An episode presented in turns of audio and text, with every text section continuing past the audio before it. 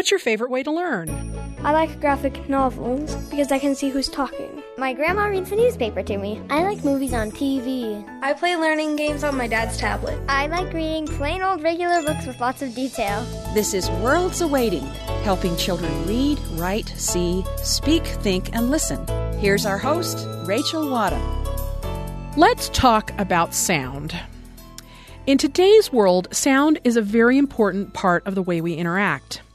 In fact, a great deal of the information we take in is not visual or textually based, but comes through our auditory pathways.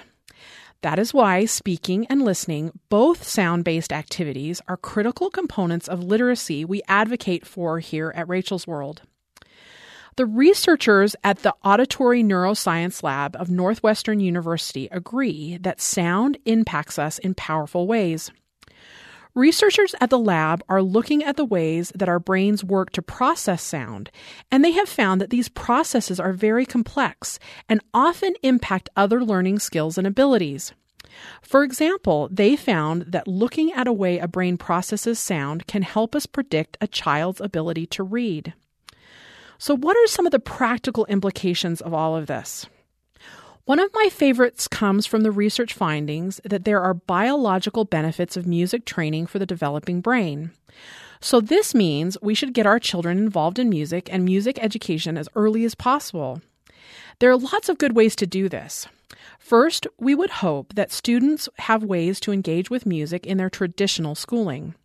Many schools have music specialists that help classroom teachers incorporate music into their curriculum, and other schools offer early learning opportunities that allow children to play instruments. If these kinds of opportunities are not available, then let's advocate for them because who does not want the kinds of cognitive, emotional, and educational benefits that come from learning music? There are also lots of opportunities outside traditional schooling Many music studios offer courses for even the youngest musicians. Additionally, groups like the Organization of American Kodály Educators works to realize a world where the power of music is a unifying, humanizing, and healing force that is an integral part of the lives of all people as they train educators and provide structures that allow learners to engage with basic musical skills. So, no matter which approach you take, let's pay more attention to the literacies of sound as we work to build our children's brains through music. You want a little humor? Well, you're not alone. Just about everyone does, and children are hardly an exception. In fact, one of the best ways to get children reading is to offer them enjoyment of something funny. Our first guest today, educator and author Mary Bigler, talks to Rachel about why she thinks humor in books for children is important and that this type of book can boost a child's desire to read. Mary also will recommend books with jokes, riddles, tongue twisters, and more. Titles we can share with our children, friends, and family. Once a preschool teacher and now a professor, Mary Bigler has spent her life promoting literacy and celebrating the joys of teaching. She's an award winning professor in the Department of Teacher Education at Eastern Michigan University and author of Lessons Learned. Here's Rachel and Mary Bigler. We're on the phone today chatting with one of our favorite guests here at Worlds Awaiting. Welcome, Mary. Well, good morning or afternoon or good day. I'm always delighted to visit with you and your listeners. Well, I am excited to visit with you today because we're going to talk a little bit about humor and just fun books that just allow us to laugh and enjoy lots of fun humor with kids. And I think that's so important. Laughter is a fundamental part of our lives and should be, especially with parents and kids. And so, to jump in, tell us a little bit about what what is the purpose or why do you think humor is important for for kids and, and especially kids in books? Well, what the research tells us is that when we interview children between the ages of 6 and 14 and we ask them what they look for most in books, somewhere between 70 and 80% of them say books that make them laugh. And so if we know that children enjoy books that make them laugh, we adults need to be finding out what kind of books do they find funny. And we won't have any problem getting them to read. If that's what they like, that's what we should be giving them. So I always tell teachers and parents that if I could only use one kind of a book to get children to see how much fun it is to be a reader, I would use joke and riddle books. So let's talk a little bit about joke books. So tell us about what what you would consider to be a joke book or a riddle book and then maybe suggest a few for us. There are so many fabulous ones. I love knock knocks because even three year olds laugh at knock knock jokes. Even if they don't get the humor, they understand that they're supposed to be funny and they'll laugh. So I love knock knock books. For example, uh, knock knock. Who's there? Avenue. Avenue who? Avenue baby sister at my house. That's delightful. or knock knock. Who's there? Amusing. Amusing who? I'm using the phone right now. See, delightful. Who's there? Harmony. Harmony who? Harmony people have been knocking on this door. now, I can use knock knocks with preschool children, and I can use them with my eighth graders or high school kids, and they all appreciate that. So there's all kinds of wonderful knock knock books. I enjoy one for the little children called Super Knock Knocks, and then Kids' Funniest Knock Knocks, also by the same author, Charles Keller. And really, I can use knock knocks with any child to, to show them how much fun it is to be a reader after I've explored that genre, I like to switch to my second favorite tool to get kids to laugh, and those are tongue twister books. They're deliberately designed to be challenging and fun to read because our our tongue kind of trips over our teeth when we're trying to recite tongue twisters. Now, I have read tongue twisters to children for many, many years. My favorite tongue twister book is by Joseph Rosenbloom, just called Tongue Twisters. And there are short two word tongue twisters and then the phrases and the sentences. And the favorite of the children in first, third, fifth, seventh, and ninth grade, they all voted the same one, the best one in the book, and it's called Betty Botter. Okay, so I'll I'll do it for your listeners. Here okay, okay, you've had you've had practice at this, so we're I we're good. a lot. okay, good, good.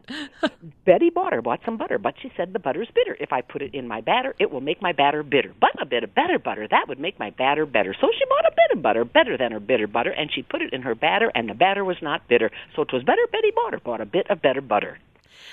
Standing ovation! Yay! that was delightful. I love it. Well, and then the children like to practice so they can get them faster than I can read them, you know. And and I tell them they have to try to get it under 7 seconds and they'll read it again and again and again, you know, and it's so much fun. And we have a tongue twister bulletin board and a joke and riddle bulletin board because I know how much the children enjoy them.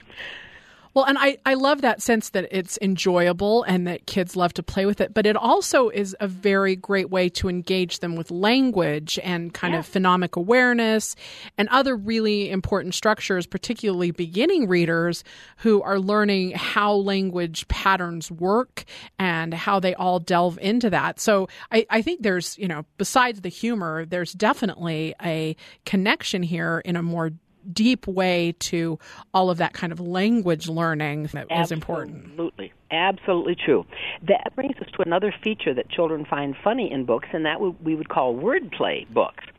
And one of the funniest reads of the last several years is B.J. Novak's The Book with No Pictures. And I'd encourage all the listeners out there to watch B.J. Novak read that book, his own book, on YouTube, because he is a stand-up comedian and he knows how to have fun with language, and it's just a fun experience for you and your children to watch together. Because the book features a lot of silly nonsense words that are just fun to say, like blork or blaggety or glug, just made up words, and you can't help but laugh when you read or hear them. And again, your point is that they learn about phonemic awareness and they learn about phonics. They learn about the sounds of language when we're making up words that don't really exist. Who can forget Peggy and Herman Parish's Amelia Bedelia, who takes mm-hmm. everything literally? Yep, yep, yep. so, so when Mrs. Rogers tells her to pitch the tent, Amelia doesn't understand what that means that it means to set it up, so she just throws it away. She pitches it. Or when Mrs. Rogers asks her to dust the house, she puts dust and dirt in the house because she takes everything literally. And those wordplay books are a wonderful source of humor, and children understand the humor. So I think that's another wonderful way to get kids engaged with reading is to share those wordplay books. I love this sense of just finding the humor in language and finding the humor in that kind of play. Now, I will say that there are some books for children, particularly, that the humor really isn't for us as adults. Sometimes there's some humor that, that is particularly childlike humor or children's humor. So, what about those kinds of books where we might kind of press the press the boundaries? You are absolutely right. And I think the two things that I think of when you say that are the scary stories and then the gross, crude kind of stories. Yeah. Let's start with scary stories. Most adults don't like to be scared, but children laugh at scary stories. Jon Stone's The Monster at the end of this book features Yes. Grover from Sesame Street, who begs the reader not to continue reading the book because there's a monster at the end. And he's afraid of monsters. So he does some hilarious things to get the reader to stop reading.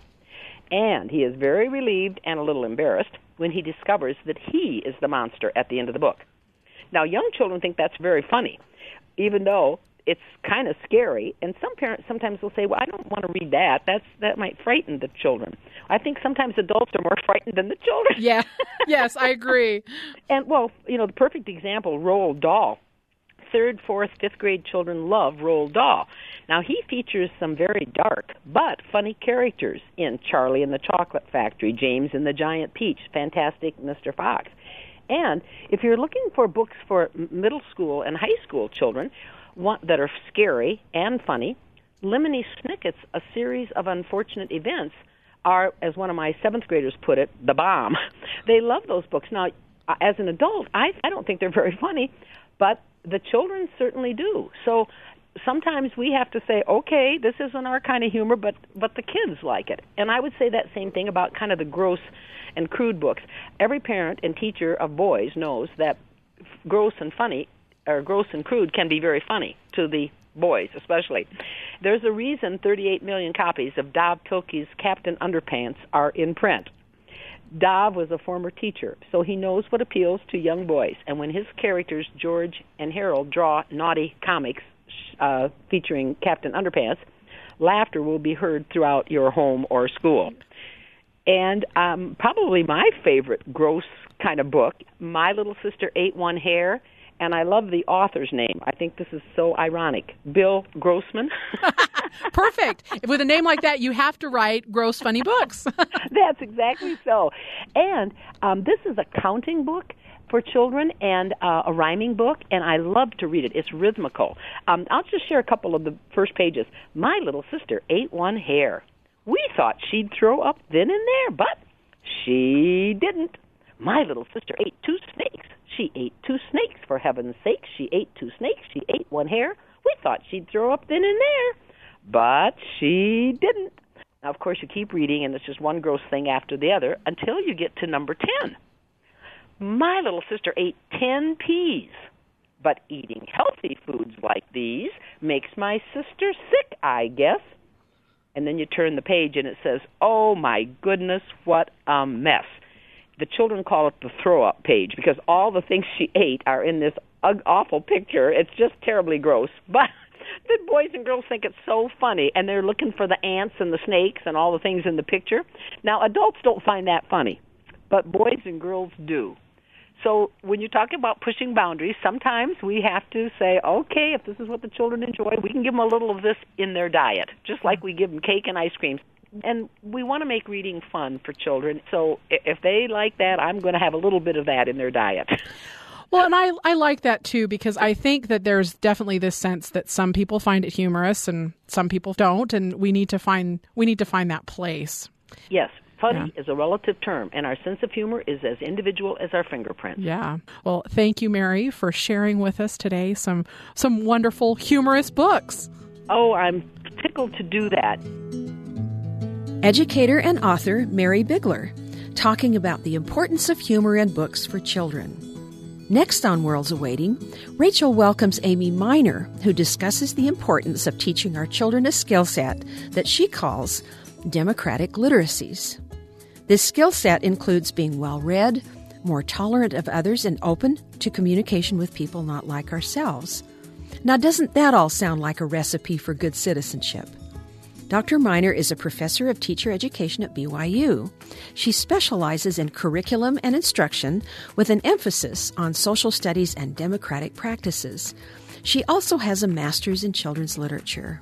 Here's Dr. Amy Miner and World's Awaiting host, Rachel Wadham. Welcome, Amy. We're so glad to have you today. Thanks. I'm happy to be here. You know, one of the things that we need to think about, especially here in the United States, is when we talk about literacy, it's not just about job skills or being a contributor to the world. It's a very fundamental thing that we need for our democracy to work. Literacy is so much a part of our democratic process. So, what what issues do you think parents need to be aware of that, that help them understand how literacy and democratic participation coincide? It's a good question. I think fundamental to democratic literacies is literacy in general, literacy and numeracy.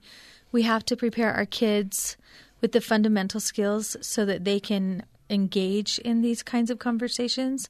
At the heart of democracy is engaging in deliberation. And so, associated with those kind of deliberations are being able to read and understand issues, being able to have some contextual background so they know where to put that in terms of history, in terms of current events.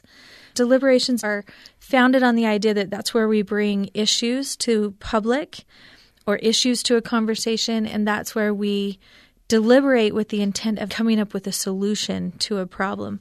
So, inherent in that are skills of being able to articulate an argument, to be able to listen, to be able to respond politely and with tolerance. Uh, there's skills associated with being able to debate and to take on a different perspective other than your own. So, a lot of that is teaching him how, but then giving him lots of opportunities to be comfortable with it. Yeah, and I think one of the interesting things with all of this is sometimes we think of literacies as a very solitary practice, right? Reading a mm-hmm. book or writing something that can be very solitary. But when we think about these democratic literacies, discussions and you know debate and all of these things you've been mentioning, it very much is a social construct, yeah. and that's what so much about this kind of democratic literacy is: is providing our kids with this social construct in order to engage with these literacies at a very unique level. Yeah, and I think it's important that those happen in public spaces because one of the foundations of democracy is public space. You can look at some of the work of Parker Palmer, John Goodlad, John Dewey. You yeah. can go you can look at not only the education theorists but also the democratic theorists and all of those are building on this concept that in public spaces things can happen that can't happen in private. That's why I think schools have to pick up some of the stewardship for this literacy training whether that's public schools or private schools or charter schools, it doesn't matter. But whenever we can get kids into spaces to interact with people who are different than themselves, then that becomes an important, authentic um, practice in democracy. I had my students doing a lot of readings to understand what's the history of democracy. What did it look like in Greece? What did it look like in Rome? What does it look like in South Africa? What does it look like in the United States? So that they understand this is a bigger, broader concept than a form of government, which a lot of them think it is. But then they start actually seeing how these principles overlay into different communities, different societies, and then they're able to engage in not only the skills, but the actual language and vocabulary associated with democratic literacies. Yeah. Well, and that too especially looking at it from all the different aspects, brings in that universality that we're talking about and, and ways we communicate across cultures and across people. And that is a fundamental literacy as well as mm-hmm. how do we communicate with people that aren't like us or who might not communicate in the exact same way we do. And that's a fundamental part of being able to participate in the democracy is that kind of cross communication between similarities as well as differences. Right. And at the heart of it for me is a definition around being a global citizen. Mm, this yeah. is so much bigger than being a local citizen. And in the schools, we we have a curriculum scope and sequence that starts with you know teaching children how to behave in their local neighborhoods and their local communities but very quickly by about age 12 we're really trying to teach kids how to interact as global citizens. And with technology and with the way that society's set up, if we're not engaging in some of those technology based literacies, the new literacies, um, and, and teaching our children how to use social media and technology in ways to communicate with each other, we're also not providing them with the skills that they need. And so I think that as not only are we providing them with the language, the vocabulary, the history, the culture, we're also providing them with the motivation, the commitment to engage with each other. Whenever we see students who are recycling, who have um, a commitment to the environment, a commitment to people who who live across the planet, we're we're teaching them how to become global citizens. And I actually think our children today are much more prone to becoming global citizens than maybe my generation or even a generation yeah. before me because in their minds they've been interacting globally since they were very young children you know where maybe the scope and sequence of done in 1916 would have been oh, yeah. oh these kids don't have that exposure yeah. until they're in college or, yeah.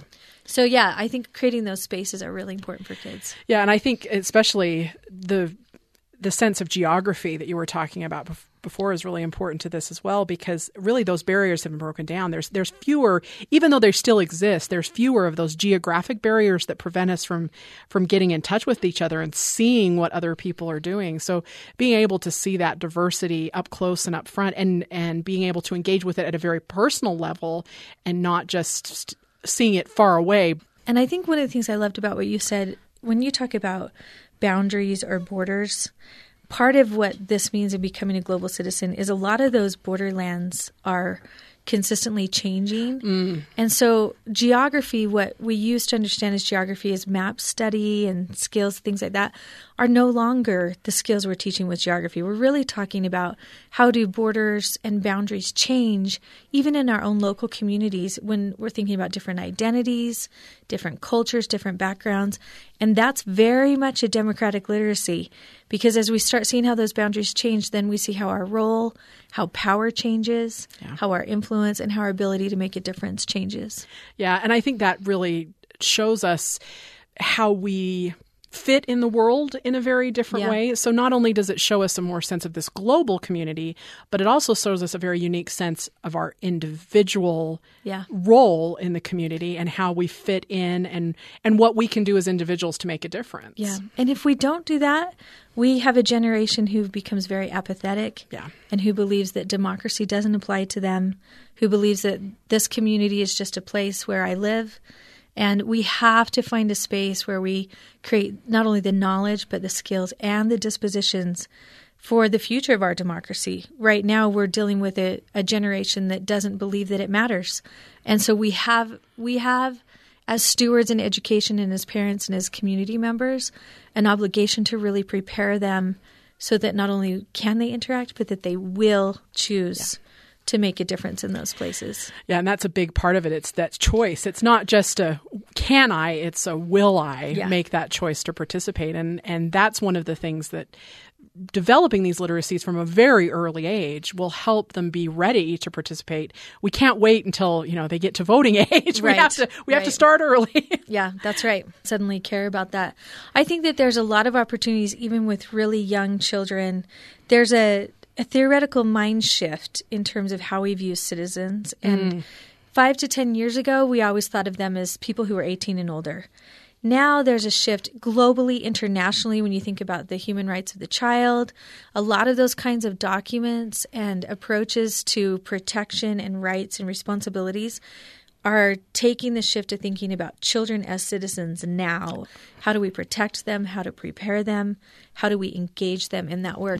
That that's a big shift. Mm, yeah. And as we start making that shift, then it changes what we teach and how we teach and how we engage them. And I think you can see that shift very clearly even in children's media. I think about yeah. I think about some of the traditional children's television shows or traditional kind of children's media conglomerates. What they're really trying to do is is get people to be more activists and you you see good characters, even you know Dora the Explorer and stuff. They're really trying to develop this kind of basic um, sense of what it is to be in this global environment. And I think that's a theme that's been around for a while. You know, if you go back and look at Wizard of Oz, political overtones and undertones. But I think that the literature that our kids are exposed to today and that they engage in, they not only understand those themes, but they understand them as being political themes for them to engage in. Yeah. So yeah. Yeah, it's it's, it's an amazing new world that we're yes, engaged in. Thank you so much Amy for your time today. You're welcome. Thank you. Dr. Amy Miner talking about the democratic literacies our children need to become better citizens, both in the community and in the world. We finish up the show today with a book review from Margaret Neville, children's bookseller at the King's English Bookstore in Salt Lake City. Neville introduces a middle grade novel entitled Ghost by Jason Reynolds. Aimed at a middle reader audience, uh, eight and up, Jason Reynolds who's been writing novels for a while, has written a new book called Ghost. Ghost is the story of a young man who lives in a project. And Ghost finds out that he is a good runner when he and his mother run for their lives from their father who is trying to shoot him, shoot them. That sounds a little bit scary, but sadly many people deal with those kinds of situations in their own home and we just don't know about them. Anyway, Ghost's life changes a little bit when his father is, is his father's basically taken away. Ghost and his mother are doing their best to make it, and it's a family where money has to go to food and to shelter and to you know school books. Ghost, uh, almost by accident, ends up trying out for a local track team. He's got good speed, and so he makes the team.